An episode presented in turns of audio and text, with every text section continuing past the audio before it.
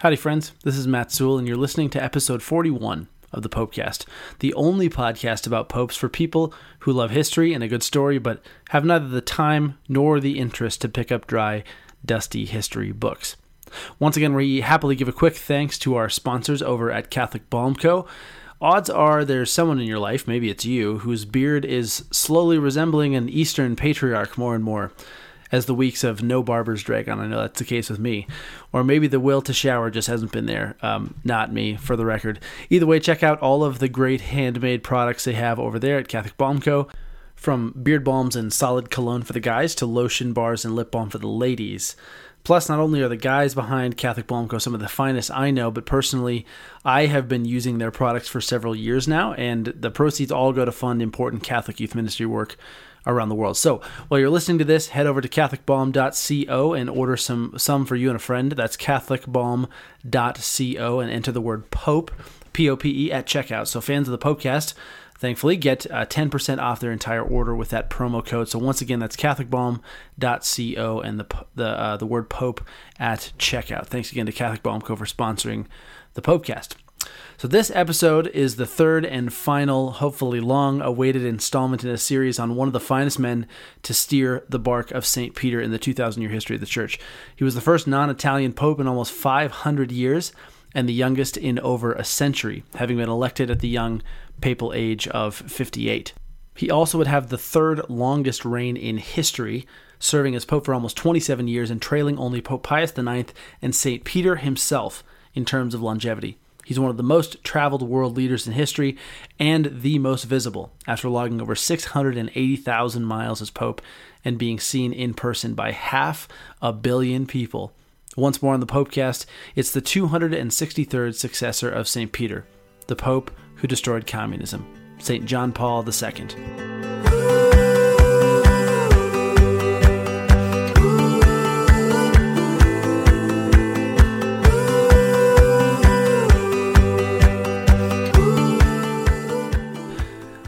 As we mentioned in parts one and two, the life of St. John Paul II can and has filled dozens, if not hundreds, of books by this point. So even if we did 20 installments on the great sainted Pope, we definitely couldn't do him justice. Even still, just one, of course, could never be enough, like we normally do for popes. So, part one covered John Paul's early life. Part two featured his priesthood and life as bishop, archbishop, and cardinal. So, this final installment as you might have uh, guessed, will be an attempt to touch on the highlights of his landmark papacy and the legacy he's left in the 15 short years since his 2005 death. I say an attempt, of course, because gosh, there are there are probably literally hundreds of different angles one might take for a papal bio like this. I mean, heck, in the time it's taken me to write this, just in the last week or so, the former pope himself, Benedict XVI, has just released a letter on John Paul II's life to celebrate the the centenary of his birth, the 100th anniversary of his birth, which by the way, if you haven't already, you can find in audio form as a bonus episode of the Popecast released just prior to the one you're listening to now. So if you'd, if you'd rather not read it and you'd rather listen to it as an audiobook form, uh, you can find that exclusively from the Popecast. So in any case, it's straightforward enough to tell the story of any pope's early life, even one like St. John Paul II. But to tell the story of this man's papacy is quite another thing entirely. If nothing else, because we're still more or less living with his presence in the church ever before our eyes. From a historical standpoint, at least, history is still unfolding, right? But nevertheless, we'll give it the old college try. So bear with us and, and we'll do as best as we can to reveal just what kind of gift this man was to the church and to the world. Where we last left off, Cardinal Karol Wojtyła was being dropped off at the Krakow airport after receiving the stunning news of Pope John Paul I's untimely death just 33 days into his pontificate. It was October 1978, and this was about to become just the 12th year of three popes in the history of the papacy, and the first in nearly four centuries. Those rare years, of course, where three men sit in this chair of Peter over a calendar year. So a guy dies, another one gets elected, dies prematurely, and another guy gets elected a third man to finish out the year and beyond. So, as a quick aside, for any stat buffs out there, there actually was even one year of four popes, and that was in 1276, where the subject of Popecast episode 2, Blessed Gregory X, died. Innocent V lasted for six months. Adrian V lasted for barely one month, and then John the 21st uh, took over that September. But can you imagine something like that happening today? Anyways, As the Cardinals gathered in conclave in October 1978, the first day of voting went by without much fanfare. Two Italian cardinals were reportedly deadlocked, as per usual. But on day two, things began to shift, and votes for the young Polish cardinal began to stack up. One cardinal said later, quote, When the number of votes for him approached one half of what was needed, he cast away his pencil and sat up straight. He was red in the face. Then he was holding his head in his hands. On October 16th, enough votes were cast to elect Cardinal Wojtyła as the 262nd man to sit in the chair of Peter. For those keeping score at home, of course, remember Benedict IX was Pope three different times. So he was Pope number 264, John Paul was, but man number 262. He chose as his name John Paul II, both to honor his predecessor, and some might say fulfill his prophecy that another John Paul would follow, and to give a nod to both John 23rd and Paul VI given his work at the Second Vatican Council and how its works would deeply influence his own papacy for nearly three decades. He was the first non Italian cardinal in 455 years, the last being the Dutch Adrian VI, who was elected and reigned for just about a year in 1522. As one might imagine, the Polish people went nuts when they heard that one of their countrymen was elected pope. Church bells rang throughout the nation. People reportedly flooded into the streets and rejoicing, and most importantly, the Soviet government was left wringing its hands and shaking its fists, wondering how they could have let a man like that even become a cardinal, let alone become pope. Their efforts to limit his image and any news of him in the media only showed their pettiness and desperation. Soon after his election, John Paul II traveled to Mexico. It was the first of his 104 apostolic journeys to 129 different countries over the course of his papacy, both in order, uh, going to Mexico, both in order to accept the trip that was offered by pilgrims to John Paul I, and also to visit the shrine of Our Lady of Guadalupe, in which resides the miraculous 500 year old image given to St. Juan Diego in the 1500s. Jason Evert, in his excellent book, St. John Paul the Great His Five Loves, quoted American Cardinal Justin Rigali about that trip. Quote, It was there at the shrine of Our Lady of Guadalupe, at the feet of the Blessed Mother, that he understood what God was asking him to do, which was to take the Gospels to the ends of the earth. He understood that it was to be a very significant part of his pontificate, traveling around the world to proclaim Jesus Christ. Though that was his first apostolic visit as Pope, it was his second, a trip to Poland in 1979, that would end up changing the course of history forever. Now known as the Nine Days That Changed the World, there's a great documentary, by the way, by Newt Gingrich, the former American politician, which bears the same title and is really a fantastic coverage of these particular nine days. But in any case, John Paul II was reluctantly allowed back into his homeland, despite the communists doing everything in their power to prevent it. His hope was to visit for two days in May to celebrate the 900th anniversary of the martyrdom of St. Stanislaus, patron of Poland, at the hands of a corrupt Polish king. But the optics were no good for the Soviets, as one might imagine, so they said no dice. But as a compromise, John Paul was offered nine days in June to travel to six different cities across Poland. Though the visit was monumental, of course, throughout, drawing millions of elated Poles, something like a third to half of the entire country came out to see him in person at some point on the trip.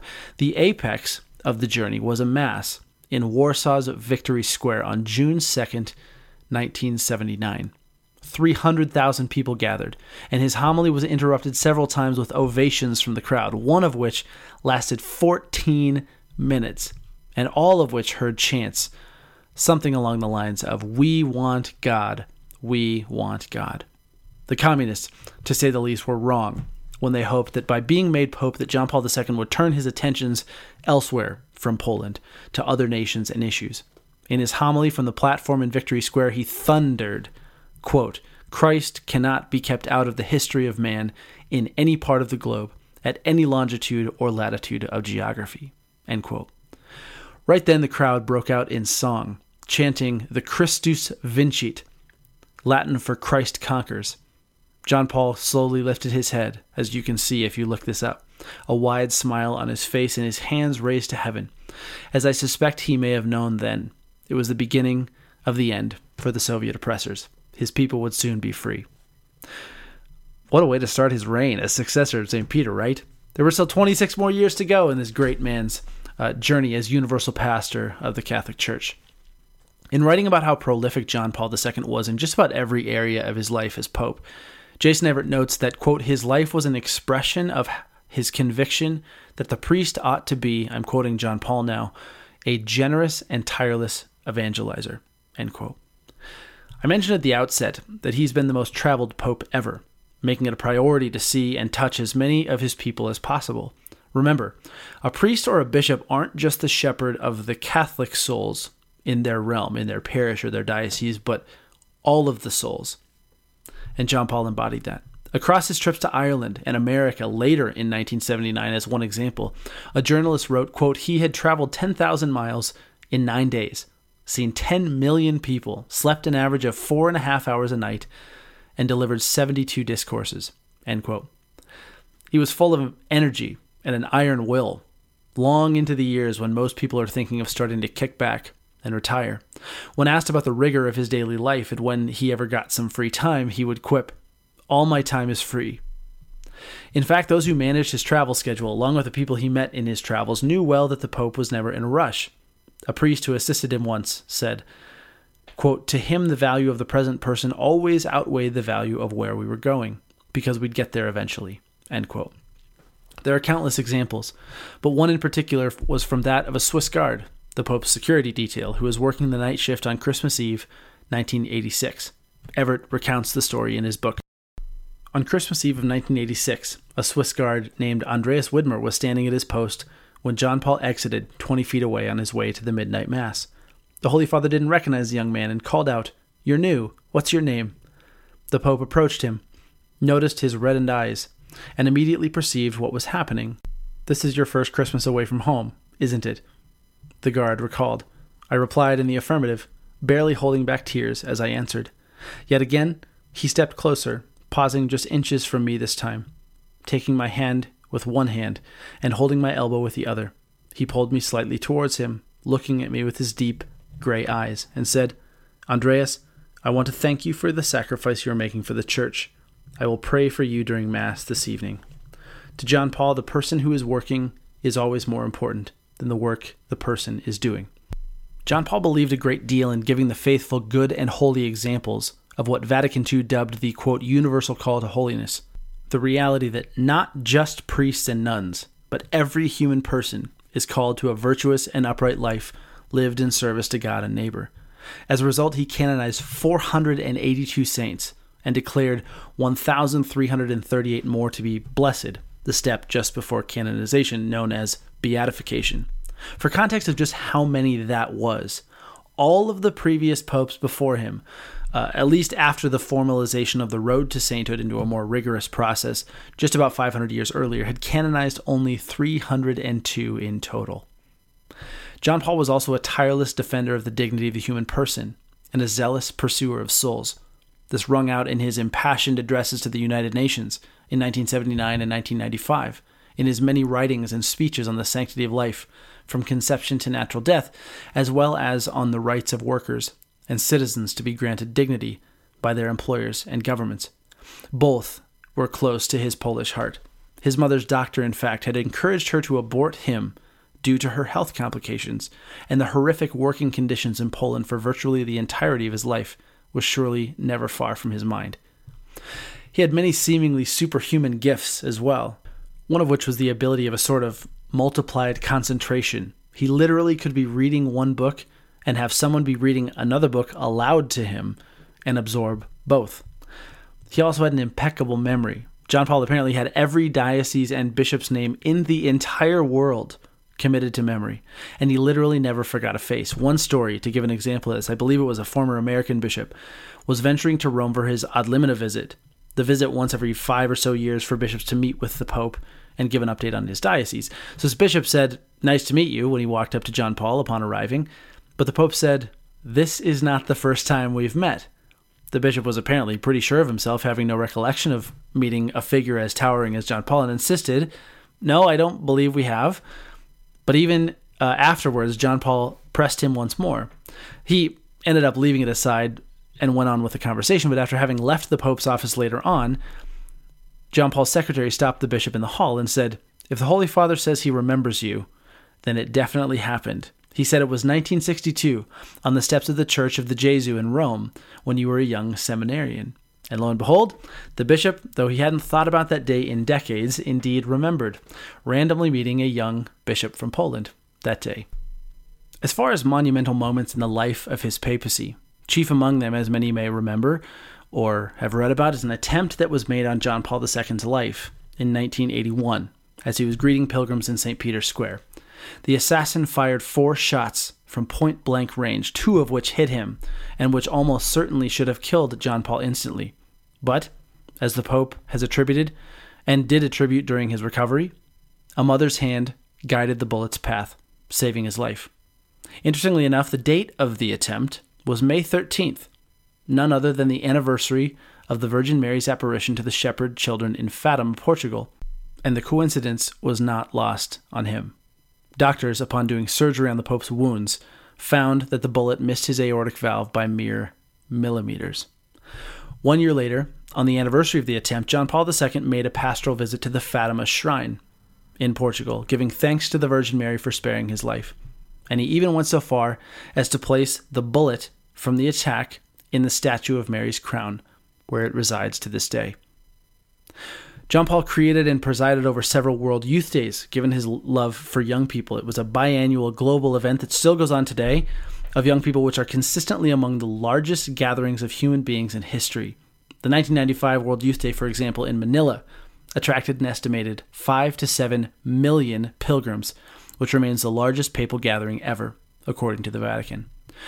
John Paul II remained active throughout the 1980s, despite the assassination attempts. There was one other one that was lesser known, wasn't uh, found out until 2008.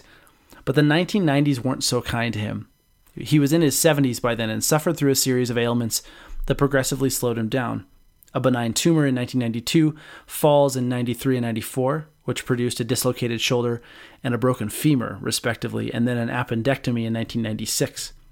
By 2001, John Paul was diagnosed with Parkinson's disease officially, but still traveled extensively, mainly being shuttled around instead of walking by that point.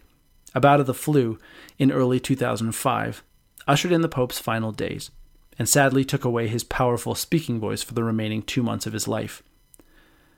John Paul II died on April 2, 2005, at the age of 84, having slipped into a coma several hours earlier after saying in Polish to his secretary, Let me depart to my Father's house. It was Divine Mercy Sunday, a fitting date given the work he had done to promote the message of divine mercy. The visions of Jesus recounted by the Polish nun Saint Faustina, describing the immense mercy that resides in the heart of God for any person who seeks it out. Pope Benedict himself, in his recent letter mentioned at the beginning of this episode, commemorating the 100th anniversary of John Paul's birth, noted that this, the divine mercy, was his greatest gift to the church and the world, that through the mystery of salvation, through Jesus Christ taking on our sins, being crucified, and then conquering death in the resurrection. Quote, God's mercy is intended for every individual. His funeral is said to have set records for not just attendance, but also for attendance by world leaders and other dignitaries. Four kings, five queens, and over 70 presidents and prime ministers were in attendance, not to mention over a dozen leaders from other religions as well. Four million faithful gathered in and around Vatican City to mourn the loss of perhaps the greatest and most influential human being of the 20th century. As I mentioned at the outset, John Paul's legacy is still in many ways being played out. And yet, the fruit of his work is everywhere in the church today. One doesn't have to look very hard. His intense devotion to Mary, to the Blessed Sacrament, to young people, to a Catholicism that is smart and not one that simply blindly follows the movements of the generations before us, nor waters it down, all have resulted in a sort of new springtime for the church, at least in the places that have been willing to set their own egos aside, to put the church on mission instead of staying in maintenance mode, managing its own decline. You'd be hard pressed to find a large Catholic family nowadays who doesn't have a John Paul in the bunch. If you want to know what John Paul II was about, look no further than the very first homily he gave as Bishop of Rome, his inaugural address. And it's here that we close this episode and this series on a true Pope's Pope. In preaching to a world in the midst of an identity crisis, to a church still on the heels of a council that had been all but hijacked by men seeking to make the church again in their own image, to a people wondering what might come from this pope from a quote faraway country, as John Paul said when he appeared on the loggia for the first time after being elected. He reminded his people where their help comes from. And here's John Paul. The absolute and yet sweet and gentle power of the Lord responds to the whole depths of the human person, to his loftiest aspirations of intellect, will, and heart. It does not speak the language of force, but expresses itself in charity and truth. The new successor of Peter in the See of Rome today makes a fervent, humble, and trusting prayer Christ, make me become and remain the servant of your unique power, the servant of your sweet power, the servant of your power that knows no eventide. Make me a servant, indeed, the servant of your servants. Brothers and sisters, do not be afraid to welcome Christ and accept his power. Help the Pope and all those who wish to serve Christ and with Christ's power to serve the human person and the whole of mankind. Do not be afraid. Open, open wide the doors for Christ. To his saving power, open the boundaries of states, economic and political systems, the vast fields of culture, civilization, and development. Do not be afraid. Christ knows what is in man, he alone knows it. So often today, man does not know what is within him, in the depths of his mind and heart. So often he is uncertain about the meaning of his life on earth.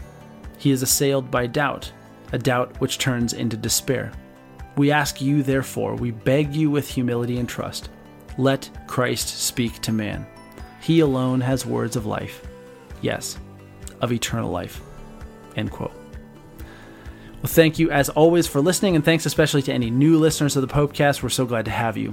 Whether you're a new or returning listener of the Popecast, if you'd like to help ensure episodes like these can continue to be produced, please consider joining us on Patreon at patreon.com slash the Popecast. So patrons get early access to every new Popecast episode and some other fun stuff, depending on the level you pick. So there's the Peter tier at $1 per episode, the Linus tier at $2 per episode, Clement at $4, and there's even a Benedict IX tier, where we'll crank call your enemies pretending to be the Pope for just $149 an episode.